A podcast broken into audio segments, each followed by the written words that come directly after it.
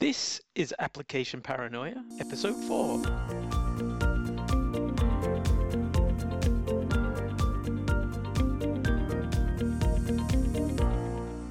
Welcome again to Application Paranoia, our podcast about application security, DevSecOps, and AppScan. I'm Colin, and with me, as our regular panel, is Rob and Chris. So, in this week's episode, we're going to talk to our digital solutions CTO, Jason Gary. So, we're really looking forward to doing that. We're going to give you a little bit of AppScan news as well. We've quite a few things to talk about in AppScan news this week, so that, that, that might take up a little bit of time as well. But as usual, I have Chris and I have Rob with me. So, Chris, how are you doing? How's things going with you? I'm doing good. I'm doing good. I did want to take a little bit of time to share something that New Hampshire is known for around the world. It wouldn't be the same if we didn't have a bit of New Hampshire news. So, th- so let's do it. yeah, yeah. So it turns out New Hampshire invents stuff. I'm sure everybody's heard of the Segway. Um, they're used everywhere. It turns out in Germany, I saw. We we see images of cops riding segways to to ride around, and turns out they were uh, they're headquartered in Bedford, New Hampshire, which is maybe a stone's throw from where I live, which is kind of cool. I think. Uh, but more importantly than the Segway is the uh, the first robotics competition that Dean Kamen, who invented the Segways, is really well known for around these parts. Uh, kids everywhere go in and they compete with robotics, which is freaking awesome. And that's just right down the street in the Manchester Mills. So yeah, we we invent, and it turns out the guy who invented the Segway really loves New Hampshire. I don't know why. Uh, actually, I do know why, because New Hampshire's awesome. yeah, oh, that would be pretty neat. I mean, this is kind of cool. well, the segways are, I suppose, but they come from here.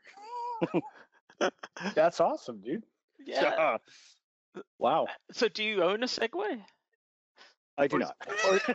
Perhaps that's the segue to introduce Rob. Rob yeah, I, I love segways. In fact, one of my favorite work moments was taking a Segway tour of the city of Split in Croatia and uh, we discovered that you can't really just hop off those things that they you know they use the body weight and so we had a woman with us she was super confident right going around doing the whole tour and you know the, the guide that we had told us initially uh, don't get off until i get off first and then i can grab your segway and then you can get off. Well by the end of the ride she thought she had it all handled so you know we're all stopped she hops off, puts one foot on the ground, and then this thing suddenly spun crazily, and it actually took out a newsstand right there in the city, which was awesome. So yeah, they were invented here. That's all we need yes. to know. there you go. That's why. so yes. Rob, Rob, how are you doing? Yeah. You know, we're doing good. Uh, things are starting to open up back here too, so which is super exciting. But you know, California is a crazy state, right? They've got this whole sort of four-stage unveiling for coming out of the whole pandemic, and and we're getting excited because we're now getting close to stage three, which is you know the salons and the gyms and churches and uh, among other things, Disneyland and the theme parks. So well, people are getting uh, really. Oh yeah, yeah, very important. You know, people out here love Disneyland for some crazy reason. Um, but so, yeah, it's uh, it's all good. So my interesting th- thing that I brought today is that I looked up COVID.com. There's a company called COVID. You know, it's like, and COVID make cables. You know, they they do uh, cables and plugs. Well, they're based in the states. They're in where are they? Yeah. Tempe, Arizona. Right outside of Phoenix it also reminds me of I remember years ago when El Nino was first um, named that there was a gentleman in LA called Al Nino, and he got lots of phone calls of people complaining about the weather. I just wonder if COVID will get lots of calls now about people complaining about them being locked in their houses or whatever. Oh, Can you wow. even imagine? Can you even imagine COVID? oh my gosh! It's all your fault. Yeah. Well, and speaking of things that are kind of funny and odd, I saw a really interesting interview yesterday with uh, Andre Agassi. If you're a big tennis fan, you may remember that uh, Andre Agassi and Boris Becker had a series uh, for a number of years there where it was just really enticing for both of them. And yeah. the first few times they met, right, Andre Agassi was known for returning serves, and Boris Becker was obviously known for his amazing serves. And Boris, you know, whitewashed him the first three times they met. And so the story went on that Andre started watching tons of tape and he realized that Boris actually had a tell in his serve. And he noticed that whenever Boris was going to serve down the middle or into the deuce court, he would put his tongue right in the middle of his lip. He would kind of stick it out a little bit, but it'd be dead center. but if he was going to serve wide, he would move his tongue over to the side. And so Andre picked up on it. And he, you know, the thing was he could at any point know where the serve was going to go. But he said the biggest challenge he had was not letting Boris know he knew. So he couldn't use it every time he served, but he had to pick and choose points of the match. Um, and it wasn't until years later, after both had retired, that he actually shared that little fun fact with Boris um, about, about his tell. But it was fascinating because after those first three matches, Andre went on to win nine of the next 11. And so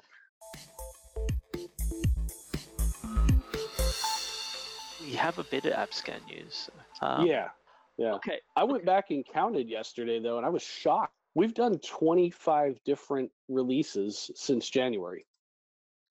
Right. Yeah. You know, Yeah. Some of those are just updates and maintenance, but I, to me, I think that's a really cool thing, right? Yeah. That that anybody who's wondering whether you know we're dead or going away or any of that stuff, like that's uh, flies Yeah. right in the face of it. I mean, it, it it is interesting. I mean, as part of AppScan News, like we are giving the ASOC updates, and there's genuinely there's two updates in between each one of our podcasts. You know, so as we're talking about segues, and it's it's over to Chris to give the latest updates for specifically for ASOC because we also have one for AppScan Standard. But there was a release on the 21st of May, which and one on the 25th. So can you give us a little bit of insight in what what's in those, Chris? Yeah, I mean, we're pumping out code like gangbusters now. It's I think it's because we have a lot of time on our hands at home, and uh, you know we're just working really hard. At least I know I am. I'm able to plow through a lot of stuff I wasn't able to before. But at any rate, um, yeah, we have full support for Scala and React JS now for static scans. That's that's pushed. That's available. That's ready. It's live. It's good to go.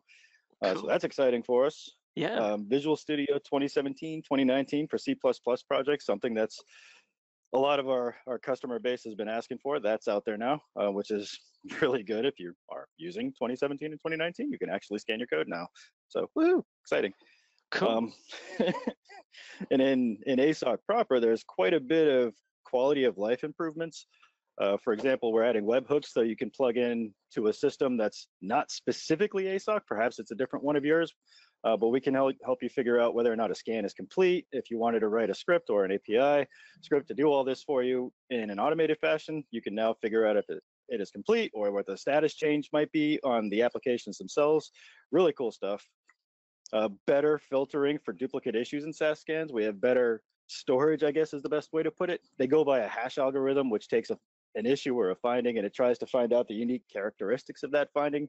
Uh, and we're doing a better job of that now. So something that is so close to this other finding now is represented as one finding because there's no point in inundating you with a whole bunch of issues. So we're trying to make it a little bit more sane for you to be able to, to use the, the tool and a little bit easier to absorb the findings that do get produced.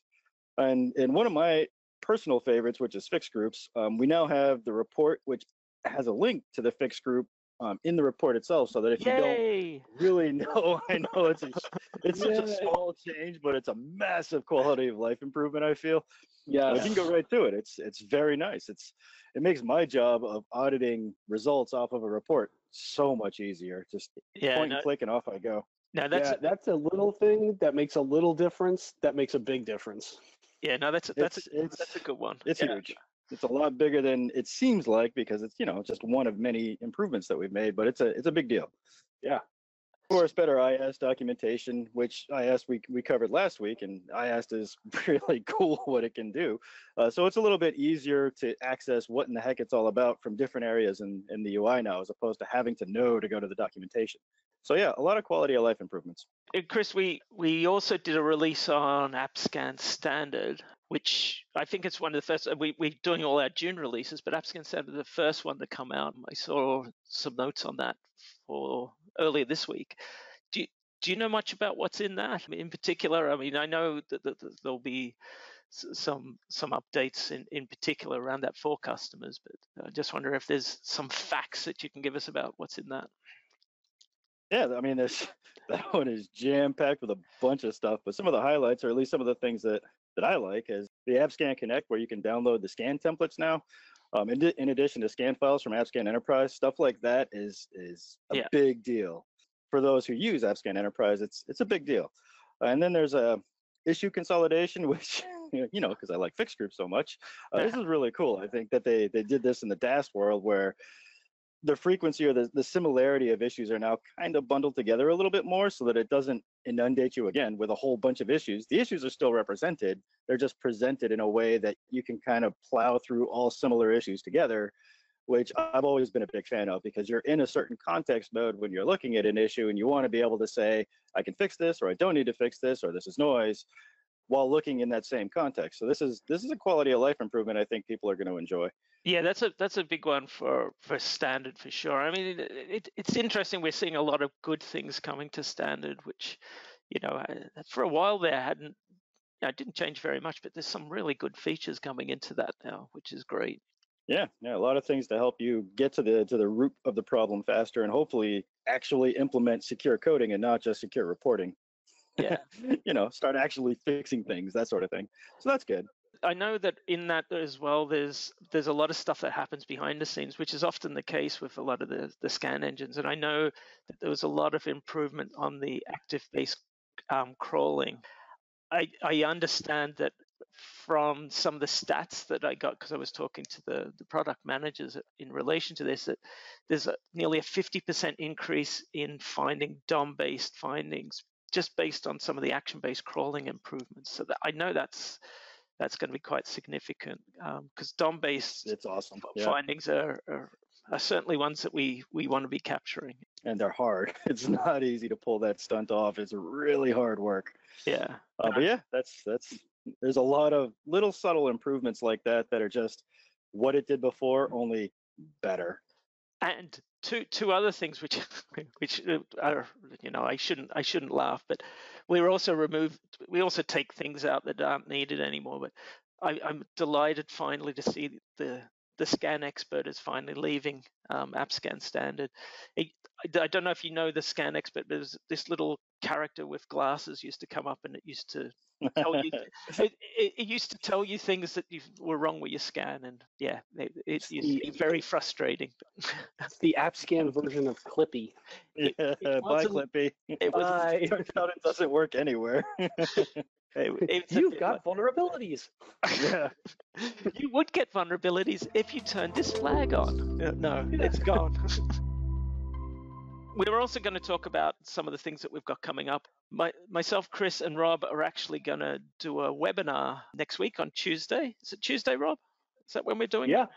Tuesday. Yep. So so we'll you might find what the, the, the link. I think you can get that from the AppScan website. Is is that where you register? Where where do you register for that, Rob? For anyone who might have um, time to do that before then. Yeah, we have it out on on different social media channels. So if you're following HCL Software on LinkedIn or Facebook or Twitter, uh, there are registration links for those available, and the links can also be found just by looking through those channels you know to pick up uh, to where we are the webinar is going to be about continuous security. So this is our our push to to look at application security a bit more beyond what, what we normally do, isn't it? And Rob, you and I have, have, been talking about this for a while, but this is really just to put a play on this and, and really take this to the next level. Um, and I know we're going to talk to Jason Jason Gary in a few minutes and be interested to see what his take is on on similar sorts of things. But it's I don't know if you want to add add some sort of color to what we're going to do or a little teaser about what we're going to talk about. But. Yeah, well, the biggest thing, honestly, Colin, is is just like with so many other things in DevOps and, and DevSecOps, right? You see the word continuous applied again and again, yeah. but you rarely see it applied to security. And so I think there's a need for us to get beyond uh, what I would call now, even though it's only been a little while, but this traditional DevSecOps, which has been, hey, integrate security testing into your pipeline uh, and provide some feedback on that, right? That's a really good thing, but I think there's more that we can do that really enhances, you know, overall security practices. Um, and where we want to get to is this notion of continuous security, where it's part of you know the process and getting ingrained in the culture. And so it'd be really interesting to to you know get some of jason's thoughts on that. Yeah and it, the, the concept being for anyone who's, who's interested is you know we, we want to talk about all aspects of security starting from design through the automation. And the, the focus is typically um, DevSecOps to me sits with that automation piece, as you mentioned.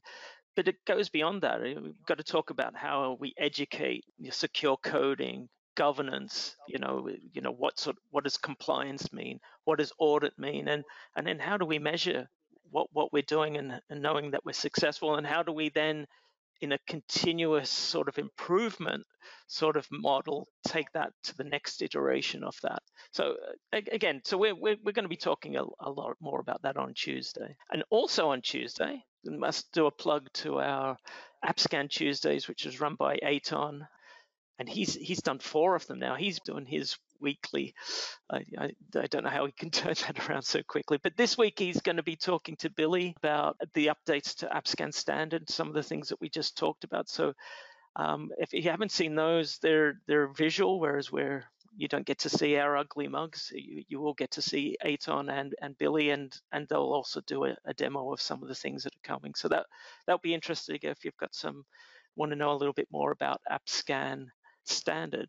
The one last week, he had um, Cody Travis on as well. So if you didn't see that, and of course, as we mentioned last time, Matt Murphy um, speaking the one before that. So there's there's quite a good content around that. So that's on Tuesdays um, as well. And again, you'll you'll get the link in the same media channels. You should have all that information.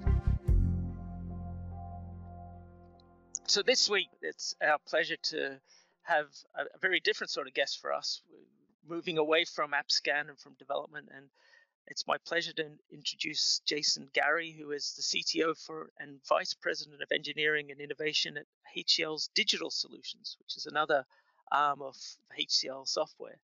So, welcome, Jason.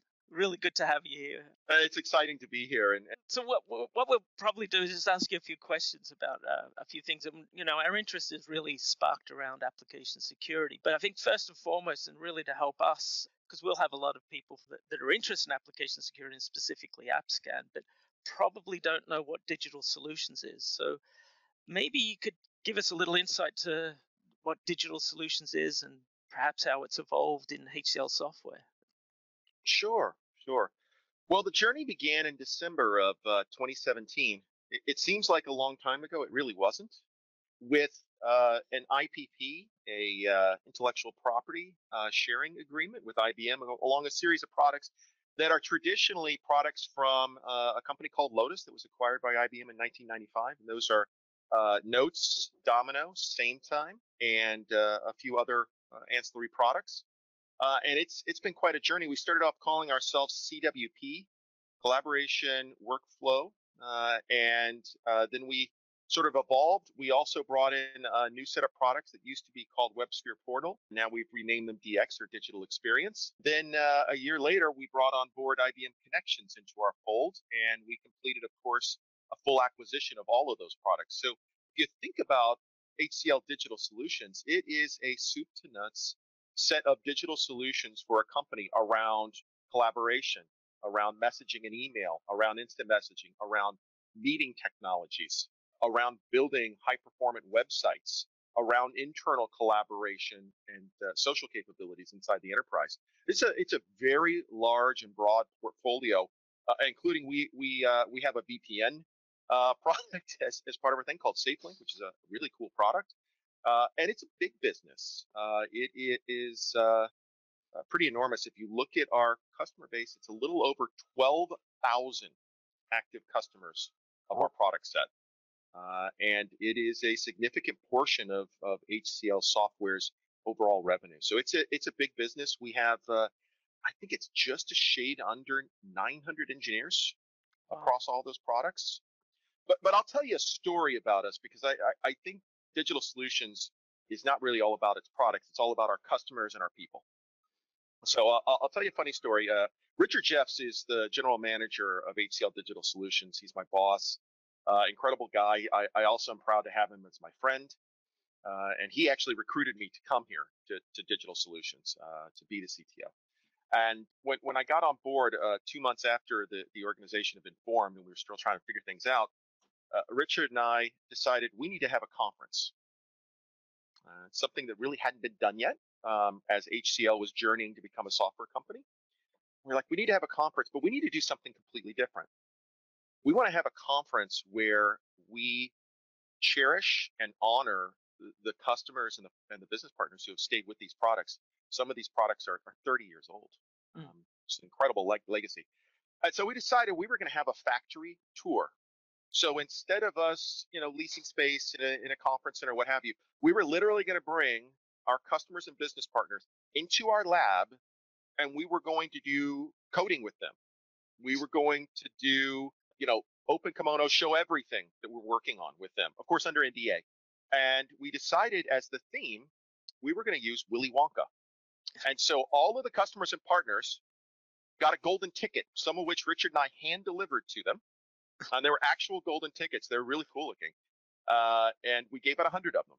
In order to get into the show, you had to bring your golden ticket, a la Willy Wonka. And, and Richard dressed up as Willy Wonka, and I was an Oompa Loompa. Uh, and we we did the the conference, and it was so popular and so successful.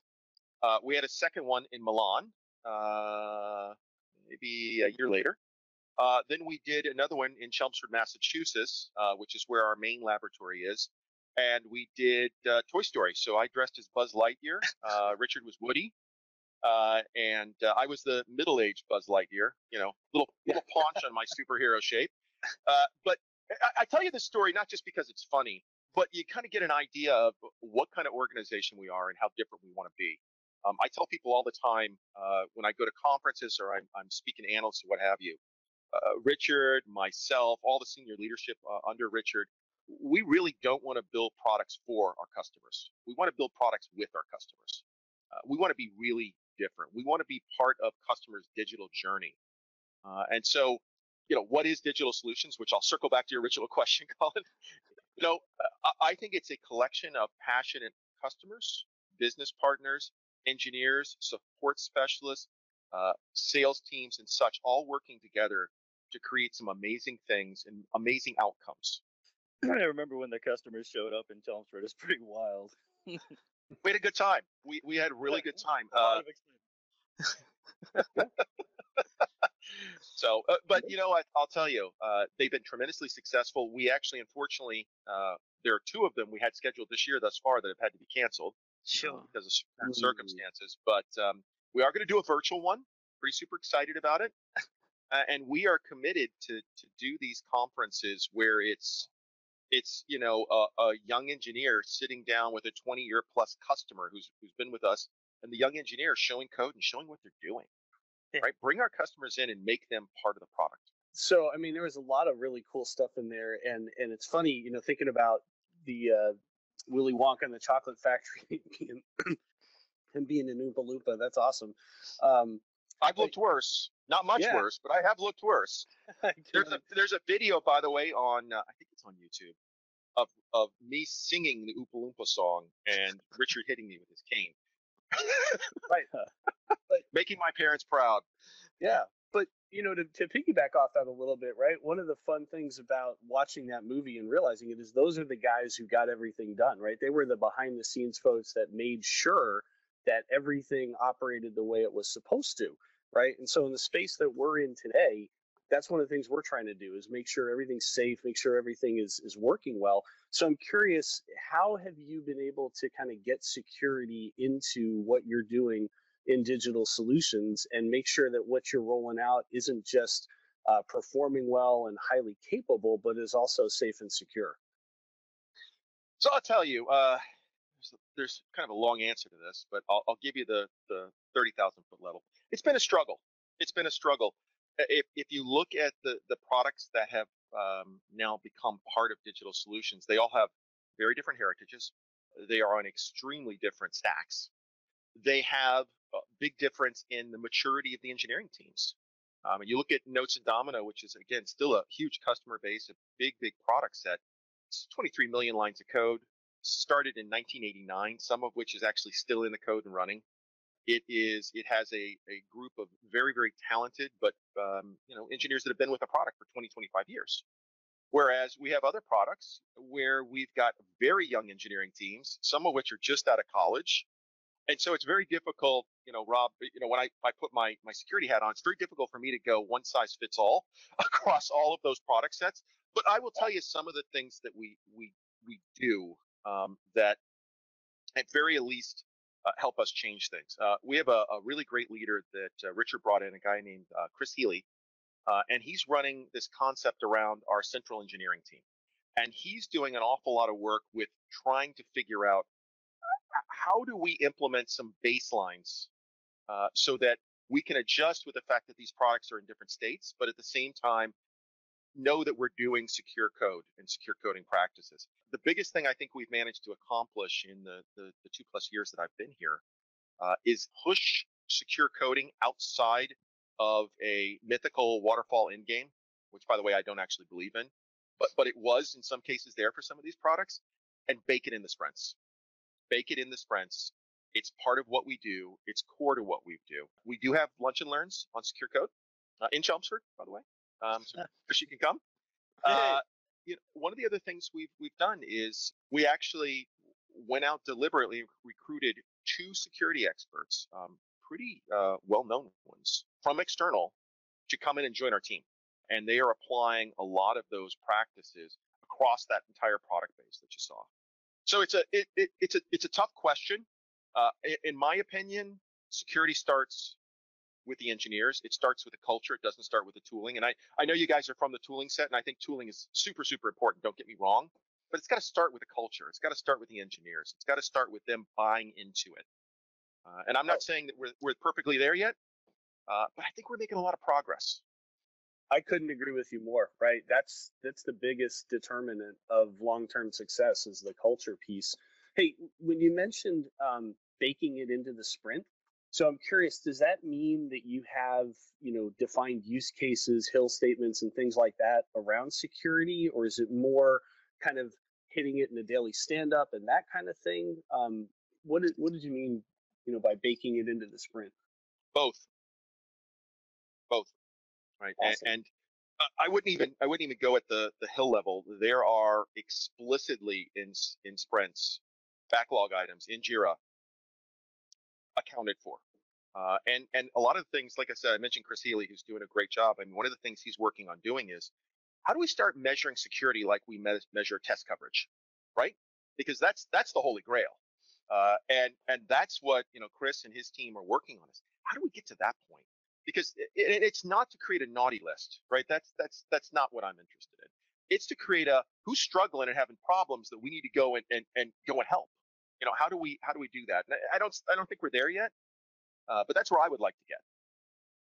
That's amazing. Actually, in, in what kind of metrics and things are you measuring to you know know that your security posture is is improving there? So maybe if you talk about that for just a second. Ah, yeah. Um, let me list all the things we measure right now, uh, because there's, uh, and I'll try to, I'll try to rattle them off, and and I'll probably, I'll probably miss some and get well, and I'm asking mainly because I think you know people I run into all the time. They're wondering like, what are the big kind of things that we need to pay attention to, right? So maybe just kind of the the top sort of metrics that let you know, hey, we're doing okay. So I'll flip it on its head a little bit, and then I'll talk about the metrics we have, and you'll kind of see how this maps in. So sure. we have taken a journey down VAST. You guys probably know what VAST is, right? Visual Agile Simple Threat, I think is what it stands for. Yeah. Uh, modeling. Uh, and we are trying to map in some of the work that we're doing around that uh, threat modeling paradigm. And we're mapping those into some of the things that we're doing. So we have risk reports, which I'm sure you guys you guys know all about. Uh, so we do risk reports. Our security actually maps into release health. So we have a release health dashboard where we map in where our security gaps are into that. Uh, we even map it into um, one of the, the great things that um, our support organization has done for us is we've started to categorize and classify challenges that customers have had around security that we would normally just totally ignore uh, because we would know uh, and, and, map them in. But I'll, I'll, give you the just sort of the high level things that we things that we measure. Uh, we measure obstacles, uh, release health, velocity, uh, burn down health, uh, quality testing, and the next one that's going to be there is security on metrics and coverage. And then we map back in those support metrics. So those are the I guess those are the big things that we're we're measuring right now. Uh, uh, you know, obviously we're doing code scans. Obviously we're doing all the classic things that you would think of. Um, but those are the the biggest things that we're managing. I'll, I'll tell you one other one other thing that we've done. Again, actually going back to Colin's original question um, about who we are and what we want to be. If you look at our product set, it is very administrative centric in you know these are big monolithic products. They have to be rolled out. They have to be administered. There are massive administration teams that actually run these things. In fact our largest deployment of one of these products there is a the customer has almost 40 administrative engineers who manage this thing and babysit it right? There, that's huge. Uh, and one of the things that that i noticed when i came over and these two security people that we uh, engineers that we brought over was we weren't leveraging any of the knowledge of what those administrators were doing and seeing back in our sprints for our security coverage. We were just assuming we knew, uh, and oh boy, were we wrong. Mm. Uh, and so, you know, one of the things that we've actually started to do, and I, I think it's been fairly successful, is actually having workshops. You know, unfortunately, virtually right now, uh, with administrators of our customers to go, what's going wrong? How can we help you? What are you seeing? What are your security teams seeing and causing, you know, causing you grief over that we don't have implemented to, to make your lives easier or to make sure you solve the problems that you're looking for? And, and you know, some of our, our, our, our customers are actually quite a few of them are public sector. So you can imagine the pressures that we have there. So long-winded answer, and I apologize, but um, you know, there's there's a lot of work to be done. No, but that was great though. Thank you. Yeah, I have a I have a question from a developer's perspective. How do you generally get that culture ingrained in the developers to actually want to do security? Because we're a notoriously resistant bunch. so I, I, will tell you, it it ain't easy. That's for sure, Chris. Um, the the best thing that I've seen that has worked is is the thing I just described to Rob, and it wasn't even at a factory tour we had a meeting with with a particular customer and their administration team was there their cio office was there their security guys were there and they were rattling off everything that we were doing wrong. Yeah. and, and, and, you know we had a bunch of you know uh, mid-career people who were on the call uh, from that product listening to this and at first you saw the cognitive dissonance right? You saw the no that can't be true. No. Uh, but 45 minutes in of them just getting beat over the head with screenshots showing this stuff happening, uh, you know, we walked out of that room and went, okay, we need to have an immediate follow up. Whatever you're doing now needs to be dropped. We need to sit down and put together an action plan on a whiteboard. And, and you saw it flip. I'm not saying that that will work for every product set. I, I, I think the biggest problem is engineers find security annoying. It's not fun to them. yeah. It's not fun. It's not cool. It's not neat. By the way, neither is testing. No offense to my test engineering friends. Uh, but I, I think if you turn it into, and, and, you know, my experience with developers in the last 30 years of my career, you know, they like puzzles. They like to solve problems. If you show them that there's a real problem, then they, it becomes interesting. It becomes a game. It becomes fun to do. If it's just, oh, I got to do this. Why? You know, we, we struggle with. By the way, I'm I'm I'm absolutely not saying that our org is perfect in this. It's a struggle. It's a it's a you know constant thing. But the biggest thing that I've seen that gets our core engineering teams and not our security specialists, but our core engineering teams really really interested in you know how can we make this more secure? What can we do? How can we fix this? Is there's a problem to solve and it's identified with a customer and there's a positive outcome that, that, that can occur from it. Burden so, of proof. we do. Oh yeah, yeah. I mean, if you, when you, uh, yeah, you know, developers. If you tell them they have to do yep. something, you don't tell them why. They're not going to do it. Right. No, no, notoriously obstinate. One of the key things that, that I think is very important in a security program is is is audit, security audit, and what we see a lot of cut where a lot of customers that we work with fail is that they just focus on the automation part, the DevOps piece and stuff like that, and they neglect the the audit piece and, and how that in, intertwines. It it sounds a little bit like you've been, because you've got independent security people working that you can actually perform that function of security audit. are they performing pen tests or are they are you doing sort of external tests beyond what, what what's coming out of the engineering process? Both. So yes, they do. Uh, yes, they do audits, and then yes, we do have third-party pen tests that are done on our products. I, am not. I, will be honest with you. I'm, I'm not necessarily the most thrilled at how we've implemented, um, you know, pen testing, and I'm I'm I'm constantly sort of on the lookout both inside HCL but also elsewhere on how we can better integrate it because the problem with third-party pen testing is it becomes waterfall. Yeah. Uh, and, yeah. and that's that's I'm not interested in that, right? Uh, it, it, becomes a you know you, you hand off and it's it's some black hole. Uh, we have the same problem with other third parties. I'm not going to pick on security folks like translation, same problem, um, localization, same problem, uh, and I I want to find a way of solving this. I have not I've not found it yet. I, I wish I had, um, but but absolutely we do we do independent audits. Just think of think of some of our products that quite a few of them are uh, incredibly important to be secure. Um, certainly, email is something people are very sensitive about, yeah. extremely sensitive about, uh, and so we do those things. Um, we also uh, have a, a, partnership. So there's a number of our customers. Like I said, we have some fairly large public sector customers. We have military customers, uh, and we have a lot of banking customers. Hmm. And they also do pen tests on our products, independent of us. Uh, they do. yes, yes, they do. That they uh, and, honestly. It, you know, when I was when I was at IBM, uh, you know, it, it, was the culture at IBM to sort of view that as a threat. Uh, and I think Richard and and the leadership team in digital solutions, we've done a good job of kind of flipping that on its head and going, you know what? That's that's great. Free extra testing of our products. Awesome. what we need to do is to get integrated and not just, you know, not just have a surprise. Let's go let's go talk to all those customers that are doing that, try to identify them, and then say, hey, I'll tell you what, we'll give you all our data when you kick off your pen test, so it's even more accurate, right? You've got what we did, and your third party can go off and, and, and analyze that and probably be more effective as long as you share the results with us. Uh, and we've had pretty good success with that. That's interesting. So, yeah, yeah. That, eh, you know, it's it, a lot of things that I learned in IBM were sort of anti-patterns, and I, I love IBM, amazing company. Uh, I had a wonderful career there, but a lot of the patterns I learned, um, I'm trying to flip on their head, and, and I know Richard is as well, as well as his leadership team. Of you know what, you know the fact that customers are doing pen testing on our products, that's awesome. How yeah, can we use, use that? Yeah. Right? Let's right. use it. Right. Um, so so hope that helps. It does. It does. Thank you. Good. Good. Yeah.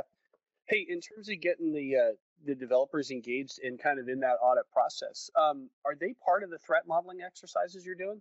Yes. And and what have you seen their enthusiasm come up because of that, or is it more like, hey, here's another thing in a meeting we have to be a part of, or? it's a little bit of both. Okay. Uh, I, I think when we first started off uh, threat modeling, I, I think we tried to be special um, and you know everybody falls into that trap. You know, we did some investigation and we looked at some different models. And like I said, we're we're experimenting with VAST right now. We've had a lot of success with it. VAST is at least fun. I don't know if you guys have, have ever ever followed through a VAST process and doing threat modeling, but it, it's kind of interesting and fun and weird, and you know it allows a little bit of experimentation and such. So we've we've had you know had some decent success there. I'm not saying that that's going to be nirvana and that's where we're going to end up. I, I, think the biggest struggle that we had initially was we're we're like, oh well, we're going to do threat modeling, and we've got a book on how to do it, and we're going to go off and implement it, and we're going to come up with our own ways. It's going to be great. And no, no, no, no, no, no. Right, right. Then we'll hold a conference, and we'll, you know. yeah, yeah, yeah, yeah. Uh, you know, and I, I, my boss Richard Jefts always says this. You know, he's he's always like core versus context, guys. Uh, uh, are we in the threat modeling business? No. Then why aren't we stealing someone else's ideas on this? there's no there's no practical advantage in us, you know, having the greatest threat modeling engine that the world has ever seen. No one's going to care. We're in the digital solution business. So, so uh, yeah, I, I, you know, I, I think there is there is still some resistance. Uh, uh you know, I, we have a, a, little bit of a, a funny mantra uh, in some of the labs in, in, digital solutions, we've got labs everywhere. It's called uh, "Meet Less, Code More." Is the the mantra we try to say. So we, we try to keep these meetings down one of the things that we've tried to do lately as a trick to kind of avoid this this meeting pain is is 15 minute meetings. You got 15 minutes to get across what you want to get across. If you can't do it in 15 minutes, we shouldn't be meeting. And Yeah. by the way, uh, and this is something uh, Richard's really trying to start instilling in the culture is don't go into a meeting cold. There should be prep documentation before the meeting, Uh. and you better bloody read it because we're not going through, you know, five PowerPoints and reading it to you. You better have read it already and be ready to make a decision on the call. Yeah. So that helps, I think, a little bit with meeting fatigue. Uh, you know, Chris, as, as a developer, you, you know that you walk into these meetings and you're just like droning on, and really the back of your mind is thinking, I need to get back and work on that code I was working on. Oh no, we're working while the meeting is going on. yeah, Yeah, I mean, there's, you know, there's there's three threads running, and only two of them are actually paying any attention to what's going on around you. So, yeah, yeah. I mean, I, I, but I, I do think they need to be involved in the modeling. Uh, I think there's still some controversy there, but I think it's I think it's right. So, um, uh, there was uh, this uh, an event in American history, a place called Valley Forge during our War of Independence, where uh, General Washington and his troops almost froze to death in the winter of 1777. Uh, Washington brought in this guy uh, called uh, Colonel von Steuben uh, from Prussia uh, to kind of help train the troops, give them something to do. They're freezing, and starving to death. At least give them something to do, right, and get training. Von Steuben tried to use the Prussian rule book of I'm just going to tell them exactly what to do, and this is this is what you need to do. And he found just massive resistance from the Americans uh, until he tried one day telling them why he wanted them to do those things. And it was a 360. It was like, and all of a sudden they paid attention to him and listened to him. Uh, and all of a sudden they participated and they started working together in little workshops to figure out, okay, well, we want to do this because of this. Could we do this even better with this as being the outcome? Uh, and I tell this story to people all the time because, to your question, when when developers are part of a problem and part of solving it, they're engaged. When you just tell them what to do, eh? So my takeaway is developers are Washington shol- uh, soldiers. Basically Soldiers. the same thing. Well, you know, it's not a bad They takeaway. Computers back then, you know, that's all it was. Then they could have changed the world even faster. but only if they know why. Only if they know why. just one final question, and, and it sort of hits on what we were just talking about, but in relation to the current climate we're in, where people are remote and working from home, yeah, and and obviously you've got a very diverse team that's very global. What are some of the things that you're doing, and what are some of the challenges that you're facing, you know, with with development teams in that sort of space? You know, I, I think like everyone, Colin, we're uh, you know we're having challenges. Uh, the distribution of our organization is massive. We have labs in three cities in India, three cities in the U.S., a brand new lab in Manila, and we have leadership scattered from Singapore to Frankfurt to Toronto to Edinburgh. Hmm. Uh, we are all over the place. But I, I, I like to look at this as a bit of a positive. I, I, I think our teams have actually gotten a lot closer during these times. Uh, you know, uh, you get to see. I'm I'm always on video on these meetings, uh, even if I don't look all that great. But um, you know, I've gotten to see other people's families. I've gotten to see their homes, Yeah. right? Uh, and I think everybody else has. I, I think everybody has started to spend a little more time getting to know each other. I actually think the teams have gotten stronger Uh, because we're scattered. Uh, I have found that uh, all of our teams are working diverse hours uh, than they used to when they used to actually go into buildings. They've been willing to sacrifice, you know, some of their early morning or their late evening. I was on a call until 11 o'clock last night, Mhm. uh, and I started this morning at 6:45. And and I find people are willing to do that because they see everybody else sacrificing to kind of meet and collaborate with the people they need to work with. My wife was getting so frustrated, I had to turn my iPad on my um, nightstand over when I go to bed because every time a push notification of a new commit comes in, my iPad would light up, and my wife was like, "Why is this happening all night?" and it's it's just because you know the new commits to our product are are 24/7, and they're I, I've actually seen velocity increase over the last two sprints, That's not fantastic. decrease. Uh, and and I'll I'll tell you one little little funny story. Um, I'm starting to see groups do virtual get-togethers uh, in the evening and invite each other. Uh, and I I have one too. It's called the Fireside Chat with Jason, uh, and I have it every Wednesday evening. It's, always scheduled for an hour. It tends to go like an hour and a half just because people want to talk to each other. And we talk about everything. We talk about IoT. We, we talk about life. We talk about work. And it started off with 11 people on it. I had 51 people on it last night. You know, it's one of the traditions that we started with this um, during the the course of this pandemic is uh, I, I have a, a story uh, to uh, or a mantra I tell my teams as well is that I don't want to think out of the box. I want to set the damn, damn box on fire. I want to set it on fire. And so the very first one of these fireside chats that we did uh, in March, uh, I went outside with my nine-year-old and eleven-year-old. I gave my nine-year-old the the fire extinguisher, which is probably not the best fire safety plan actually, uh, with a box from Amazon and I, uh, uh, uh, you guys probably know what WD-40 is. I sprayed it with WD-40 because you know what, big flames are fun. And I let uh, you know on Zoom live. It's eight o'clock at night, and I set the box on fire, and it's burnt to the ground. Uh, and what's happened, and I didn't even encourage this, is the team is self-organized. That every one of these fireside chats, someone else is going outside into their driveway, their backyard, whatever, and setting a box on fire. Nice. Uh, and it's just a way of all all coming together with you know commonality and um, understanding and having ceremonies and symbols that mean something to us. So yeah, yeah uh, you know, look, I, I, think the team has actually gotten a lot stronger. It's it's hard. It's hard on everybody. Uh, you know, there's there's a lot of challenges, but you know what?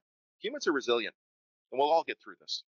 Yeah, and I, I think you see their creativity show up too, and I appreciate you know from from that, that leadership perspective right where dealing across time zones working with diversity and allowing flexibility right? For you know you, you look at the three of us right? You got a guy on the east coast a guy in europe and a guy on the west coast right? Trying to get things that work across all those time zones can be a little challenging. So yeah. um, yeah it's that's that's the thing i'm seeing too is it just incredible flexibility and the willingness of people to kind of adjust and move and stuff has been awesome so, well, you know, uh, we've got uh, some 90 employees in our brand new lab in Manila, which, funny enough, we were weeks away from moving into a brand new building. we couldn't, everybody had to stay home. Uh, in Manila, they have a quarantine lockdown where you get one pass per family per week to go to the grocery store. And wow. the grocery stores are only open eight hours a day during the day. Now, the problem with the Manila lab is they work US daylight hours, right? And, and so I found out, and, and God bless them, they're, they're fantastic people. I have great engineers there, um, as do other uh, of the leadership under Richard. But these people are almost starving to death, uh, and not because they had no money. It's they, they had no time to go get food. Uh, and, and, going back to what you said, Rob, around flexibility, you know, as soon as the senior leadership understood what was going on, we said, you know what, you guys are now working four days a week, and one of those days you go good food for yourself and your family. Yeah. And I think it's those kinds of things that bring us closer together. Absolutely. Yeah. Absolutely. Well, look, Jason, I really appreciate you taking the time to talk to us. Um, this has been very insightful, and I, I, I get a feeling we, we might have you back again at some point. You know, so, well, great. So yes. great. Yeah, look, I, I, it's good meeting you guys, and we should, we should, uh, we should spend some more time, whether it's on this podcast or just getting together, maybe talking about some of the best practices and things we're learning. Yeah, no, that would Excellent. be brilliant. Yeah, absolutely brilliant. Yeah. Thanks a million. Yep. Really Cheers to you. Yep. yep. Stay in touch. Thanks so much, Jason. Thank you for listening to our podcast as, as normal. Very pleased that we've got over 600 downloads at this point, which is quite phenomenal given that we've we started with very little. Chris, Rob, thanks thanks again, and um, we'll chat soon. Yeah, looking forward to the next one. Yeah, always a fun time.